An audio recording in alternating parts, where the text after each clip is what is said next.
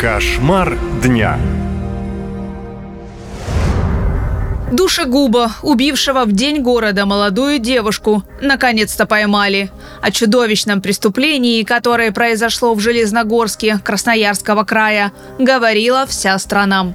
Почти два года назад в городе, недалеко от озера, где отдыхают местные, нашли истерзанное тело девушки.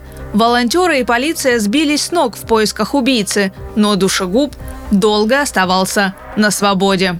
Вы взяли камень, дальше. Дальше. Сколько ударов? Ну, от двух до пяти. От двух до пяти. Куда нанесли удар? Темя.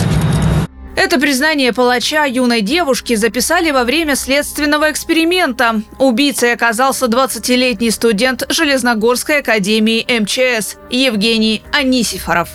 Расскажите, вы были знакомы с потерпевшей? Нет. В день города девушка гуляла с подругами у озера, но когда уже возвращалась домой и проходила парк культуры и отдыха, к школьнице подошел неизвестный парень и внезапно ударил ее кулаком, а затем и камнем. Девушка сразу же потеряла сознание. Незнакомец оттащил ее тело в кусты и изнасиловал. Чтобы скрыть преступление, подозреваемый прикрыл девушку одеждой, засыпал землей и оставил умирать. С целью удовлетворения своих сексуальных потребностей мужчина подошел к незнакомке, нанес ей несколько ударов кулаком и камнем по голове, в результате чего девушка потеряла сознание. После чего злоумышленник переместил потерпевшую на участок с кустарниками, где совершил изнасилование и иные действия сексуального характера.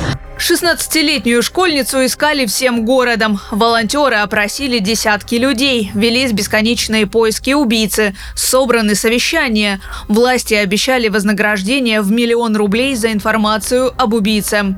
Больше года полиция не могла найти душегуба. И только после того, как 10 тысяч мужчин Железногорска сделали тест ДНК, студента-убийцу удалось вычислить. Оказалось, что он и раньше нападал на женщин. За месяц до убийства школьницы он подошел с камнем в руках к сидящей на пляже девушке. Однако удар не оглушил ее, из-за чего студент испугался и убежал. 20-летний преступник признал вину и заявил, что во время убийства был пьян и не помнит причин содеянного. Жители Железногорска шокированы. По их словам, десятитысячный город всегда был тихим и спокойным.